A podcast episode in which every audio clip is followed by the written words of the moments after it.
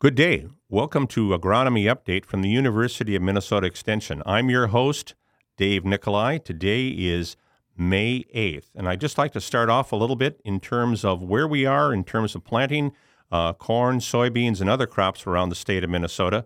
First of all, we made quite a bit of progress in terms of corn planting this last week.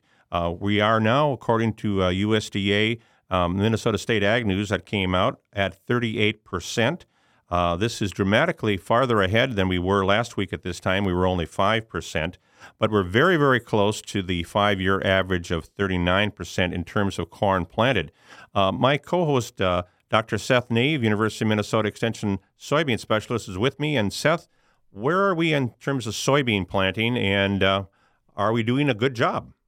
I think we're doing a good job. We're catching up a little bit. We were at 1% last week and now we're at 13% officially. So certainly, you know, as on the corn side, we got a lot of a lot planted over the weekend. So uh, this is all relative to Friday's um, census, I believe. Uh, those numbers are usually taken. So uh, we're we're definitely catching up. Last year we were 21%, or I'm sorry, in the in the historical average is 21%.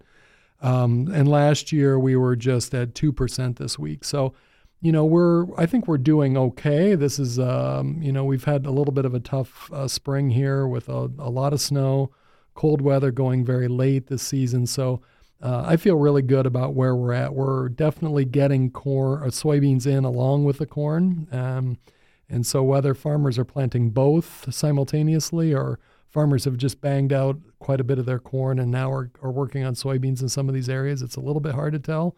Uh, but driving around the state last week, I did see a lot of soybeans going in in south central Minnesota.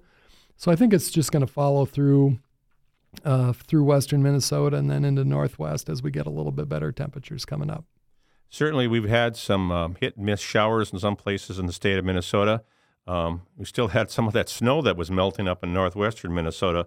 But the bottom line on the uh, report indicated our subsoil moistures uh, was still rated uh, at 72% adequate and 14% surplus. So not too far off where we were uh, uh the previous week. So uh, where things are going well there. Sugar beet planting, I know talking to Dr. Tom Peters um, out of our uh, joint NDSU U of M weed specialist, Tom indicated that in some places, Breckenridge and, and down into the Renville area, um, they had at least half of the sugar beets planted, if not more.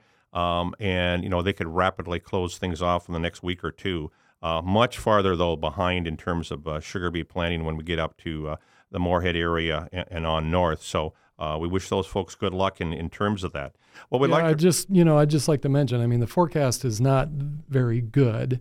We're not you know we're not seeing a lot of sunshine uh, on those little symbols on uh, on our phones, and and there's a lot of clouds and a lot of 20s and 30 percent chance of rain coming up for much of the state over the next week. So I think that's a big part of this question is, you know, uh, farmers getting out there and, and taking advantage of working days right now while they have them and, uh, and making some progress now. So uh, I think that's, that's an important piece of where we're going to go. And that's an excellent segue to our next portion of the program.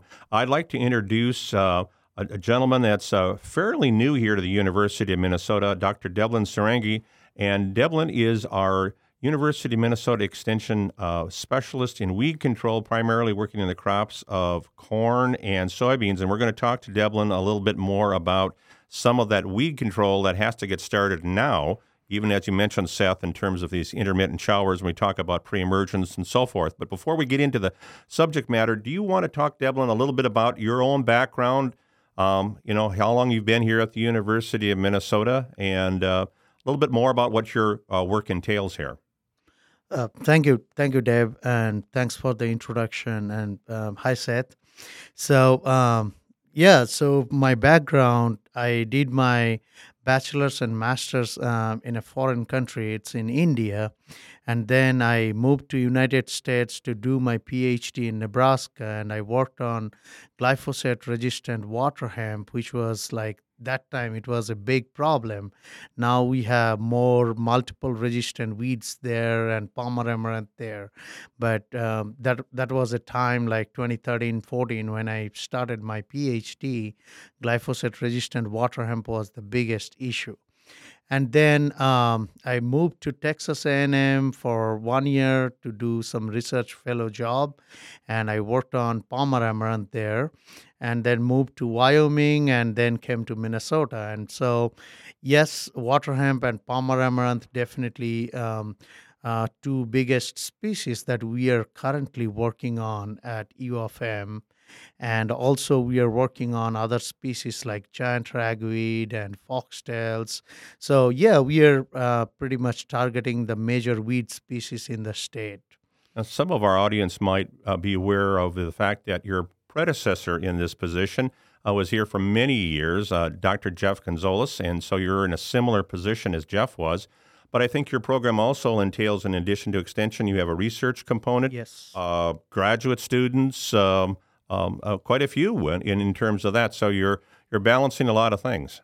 Yeah, so we have three graduate students, and we are planning to bring one or two more this year. So we are growing, and uh, we are doing a lot of uh, applied weed management work and doing some cover crop work because we know that cover crop can do weed suppression earlier in the season, but in Minnesota, due to our unique weather and climate pattern, we don't have much cover crop acreages, but it is increasing. I can see that. So there is a need from the stakeholder to work on that direction. Also, we are working on some other novel technologies like harvest time weed seed control, and we are working on some remote sensing technology. So we are trying to do some traditional applied work that will help the farmer today, and we are also trying to do something that will probably help the farmer in the future. So we are trying to balancing that out. Well, as we indicated when we started the program here, we had quite a bit of corn planted. Uh, we're rapidly moving up that, and same with soybeans.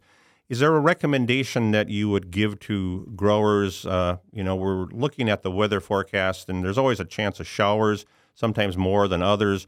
Um, how important is pre-emergence weed control uh, in the long run here in terms of uh, managing uh, our weeds? Are the things that we should be really trying to take care of, especially this coming week? Yeah, that's definitely a good point. And um, so, just to let you know, today my graduate student went to our Rosemount farm and sent me a picture of uh, water hemp coming up. So, today it's May 8th, and water hemp coming up, and uh, lamb's quarter is already up, giant ragweed is already up. So, so yeah, like we are rushing for soybean and corn planting, but weeds are also rushing to come up. And as I recommend every year that your uh, sprayer should follow your planter. Don't uh, don't be too behind, and then uh, you cannot catch up anymore. So the pre-emergence should be down and um, it should be uh, within three days of the crop planting that's what we say uh, because most of the pre-emergence should be down before your crop emerges. And with the um, soil moisture and uh, warm days the soybean and corn will be up soon. So it is better to put those pre-emergence down. And i talked about water hemp today. So water hemp like it is it can emerge throughout the season. It's not like it the emergence is done. It's just started and it will keep emerging throughout the season. So it is better that we put some pre's down so that we can control some of the early emerging cohorts of water hemp and some other weeds like lamb's quarters and then maybe we have to come back with post emergence in the future how critical is having some rainfall? We know we talk about getting pre-emergent on, but well, we're we're concerned about getting that herbicide into what we call soil solution, into that in that top portion where a lot of our smaller weed seeds are are are located in there. Briefly, um, are there some rules of thumb as to how much rainfall would be desirable if you could, you know, in fact, order it up, but if you can get ahead of it? Uh, what what's your feeling on that?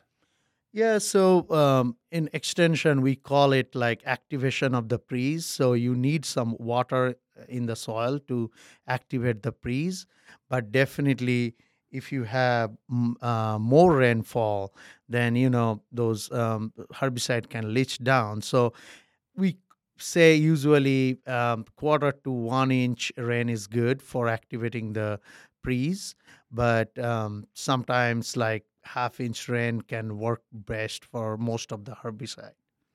I know there's quite a bit of concern, you know, when, when things come in that we might get, you know, behind. We've talked about weeds emerging a little bit later. Uh, I think one of the things that's that we're experiencing right now this this coming week is warmer air temperatures, uh, 70s, one, some close to 80. And and Seth, I, I did see that the temperatures, soil temperatures at Lamberton, um, in fact, had have jumped up quite a bit to uh, uh in into the 60s. So um, you know, it's it's good obviously for planting emergent, you know, soybeans, but also um, uh, weed seed at the same time. For sure. It's all it's a race. Um, you know we last week we talked about pathogens and and you know the warm temperatures ramp up activity of the pathogens. They ramp up uh, activity of the weeds uh, along with uh, our our crops that we're planting. So you know i we we i think unduly as agronomists put a lot of emphasis on temperature because um, you know we want we want our corn and soybean to get off to a good start but the reality is you know that cold temperature is also you know pushing down on some other things. Um, on the other hand, when we we have conditions like now where we're in potentially a bit of a rainy period, but with warm temperatures, um, you know it's good to have our crop out, but we also have to be concerned about those weeds that are under those same kind of um, situations or conditions, and can you know push through as well. So I think that's this whole point about you know, uh, getting our pre out is that we don't know when we're going to be held out of the field due to rain, and um, you know these these pathogens and, and in this case the weeds continue to to, to emerge and, and push up. I want to go back to talk a little bit about and there was recently some research, uh, Debelin. I noticed it came out of Missouri in terms of uh, concerns over resistance in some of the HPPD inhibitors and, and, and, and water hemp, and I think one of the comments in uh, that those folks made was the need for a, uh, a that contained more than one mode of action, so forth. You want to highlight a little bit why, you know, even though we're not Missouri, is it still important here in Minnesota to consider multiple modes of actions, even in a pre situation? And and for other folks that may not be familiar about, why do we care? Yeah, I'm um, I'm aware of this uh, news that came out of Missouri recently regarding HPPD resistant water hemp, and HPPD herbicides like Callisto, Laudis, or Balance. Those are definitely strong herbicides in corn, and that has a big presence in corn production. And if we lose those chemistries, that will be really big challenge for the uh, corn growers to control weeds like water hemp or palmer amaranth. So that's why it's a big concern, and I'm aware of that. And just on the same note, I just want to tell you recently, one of our graduate students finished um, the screening of water hemp population from Minnesota, and we screened about 90 population. And so far, uh, my so far my um, results uh, we are still analyzing the data but so far my results shows that we st- we have some HPPD resistant water hemp in Minnesota, and it's like um, about 20% of the population came out positive HPPD resistant. So, in the future, near future, we'll see that population will grow. So, what I'm trying to say is yes, I mean, relying on only those chemistries may not be a wise decision. So we may need to uh, think about tank mixing them with other herbicide like atrazine or um, some metolachlor type product like dual type product so that we get uh, multiple modes of action to manage those weeds and you know there is a big concern for uh, metabolic resistance with this uh, hppd resistant water hemp and things and you know metabolic resistance we probably don't have much time to talk today but metabolic resistance is another level thing. So we so far we know about target site resistance which is our roundup resistance or als resistance like classic pursuit. But metabolic resistance is the next level thing where you don't know which herbicide it will be resistance.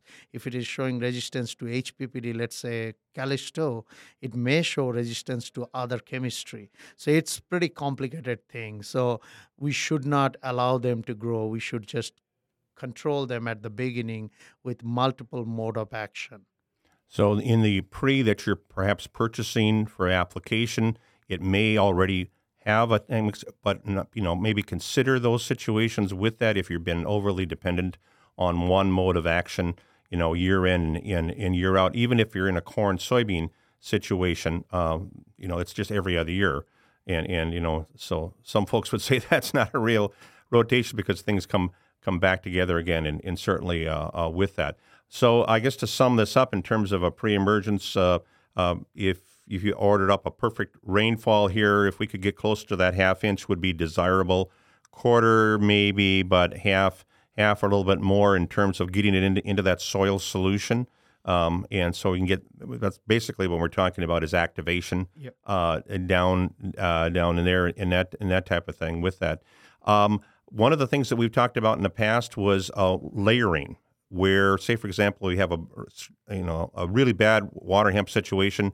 You might make one application, but post, but maybe come back with another one. You want to explain real briefly what is that definition of layering? Yep. So um, as I told you, water hemp can emerge throughout the season. At least we saw this year, May 8th, we saw some water hemp emerging in the southeast Minnesota.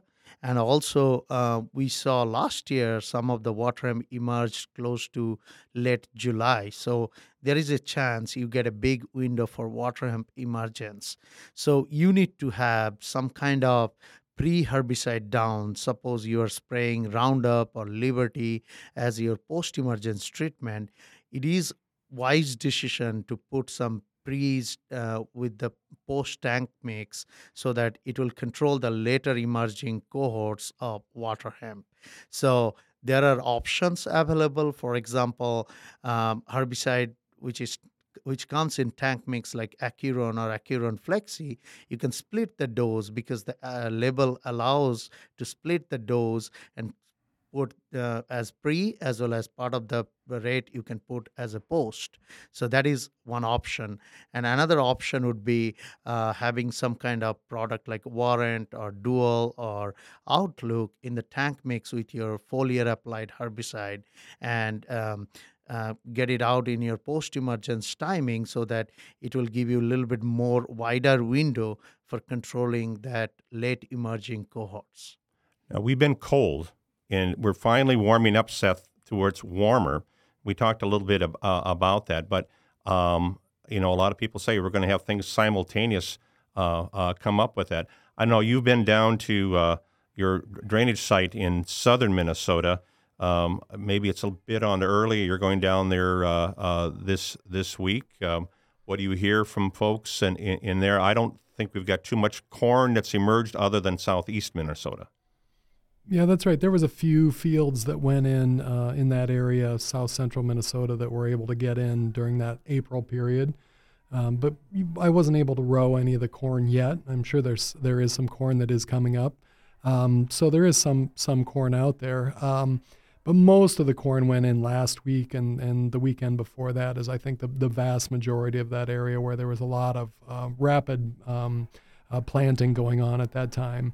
So, um, you know, I think the question that we're really running into, and I'm kind of have question for for Debelin about it, is if if there is a weather forecast that's looking for slight chance of rain over a full week period, if we have 40, 50% chance of rain every day for a week, you know, farmers are out there trying to get in those last soybeans in southern Minnesota and maybe get in some corn uh, in central Minnesota. Uh, how do you balance this uh, question about planting versus getting a pre on, uh, and how do how do they make those kind of choices um, uh, at that level? Because you know we've got a lot of farmers that are farming a lot of acres, but they may not have the help to be able to do both operations at once, or they may not have a co-op that's able to spray for them. So how do they make those choices of, of operations planting i guess it really comes down to planting versus spraying in some of those situations uh, that's an excellent question seth so usually when you talk about pre's, those pre's should be down before your weeds and crops emerged. So that's by definition. But um, some of our pre's that uh, that are allowed to be sprayed when the crops are emerged too. So from emergence up to certain stage, you can spray those pre's. So you still, if you pick those herbicides, which has a little bit wider window for spraying and give you some uh, residual control in the soil, you still have some some option left. And sometimes, you know, if you, as you said, like sometimes they don't have enough help. But if you have enough help, or if you can plant and spray together like it's best idea to do it so that your uh, sprayer in does not fall behind from your planter. But you know i we understand the situation of the farmer. They have to work around the nature and the climate and weather everything. So yes and if in case like you really wanted to put a pre down but you could not due to some circumstances maybe come back with a early post emergence application so that uh, the weeds cannot rob your yield and the weeds are really tiny to um, get controlled with those herbicides because we always talk about less than four inch tall weed to be controlled with the post emergence application. And then in the tank mix, you can put some uh, soil residual herbicides that will give you a little bit more control in the future. I think that's a very good point because we're probably going to run into that in a lot of areas, maybe northwestern Minnesota and some other areas of the of the state as well. Um, because if if you're in a situation where you can't plant, you get rained out, you maybe have part of the crop planted, part of it not. And by the time you get back, there are emerged weeds probably in, in what I would call the seedling stage or that that one to two inch.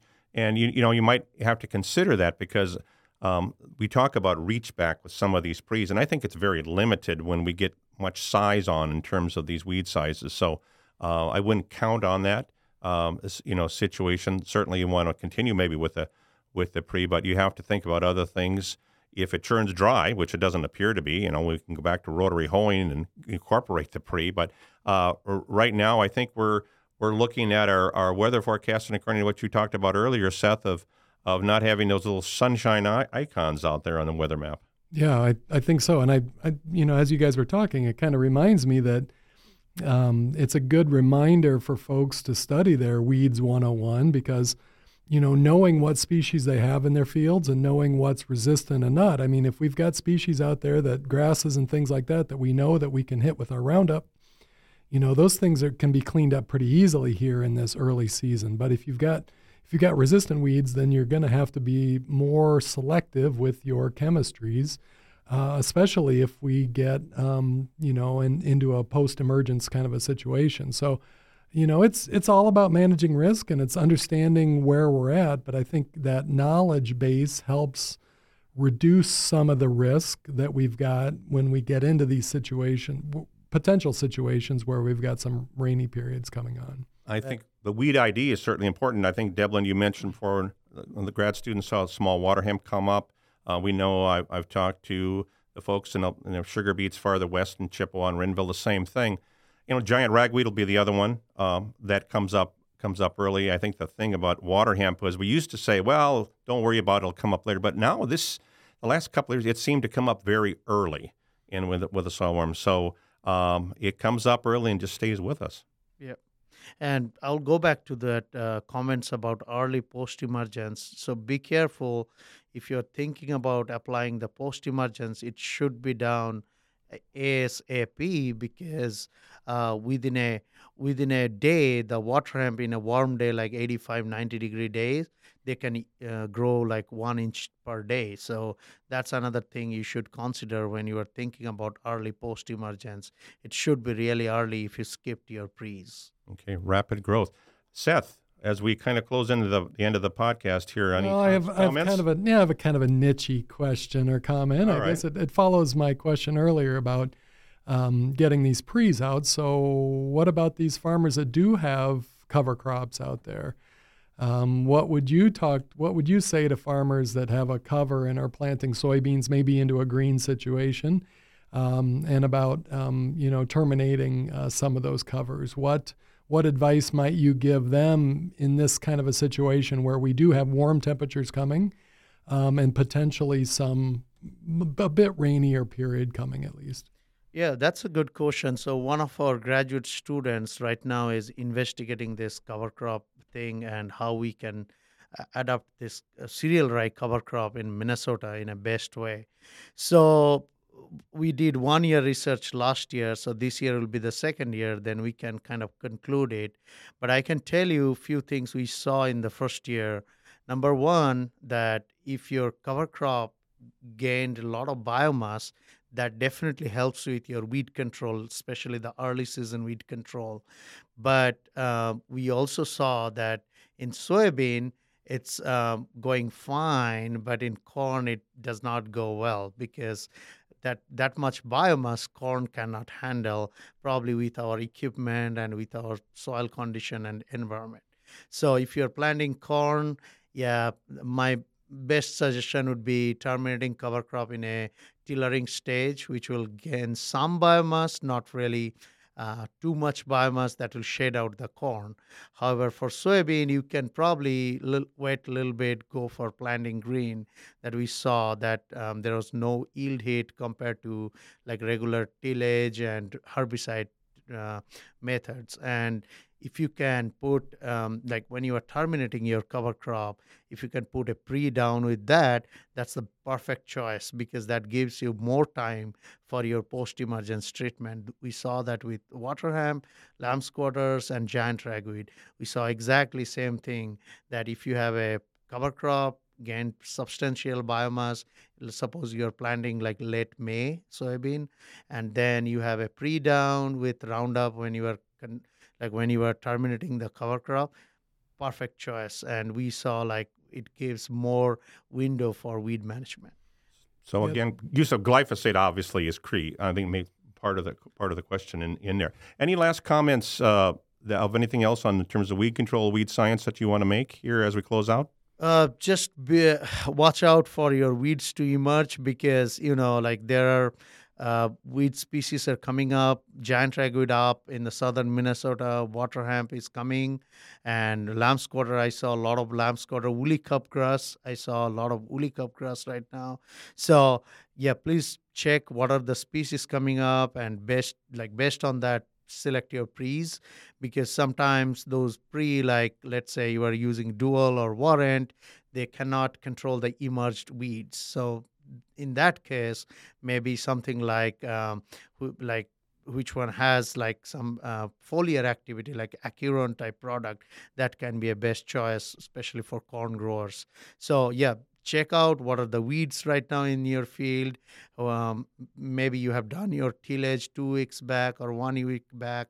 So there is a substantial time that weeds weeds started emerging. So check out that and happy planting and we'll get back to you in middle of the summer probably with post emergence recommendation.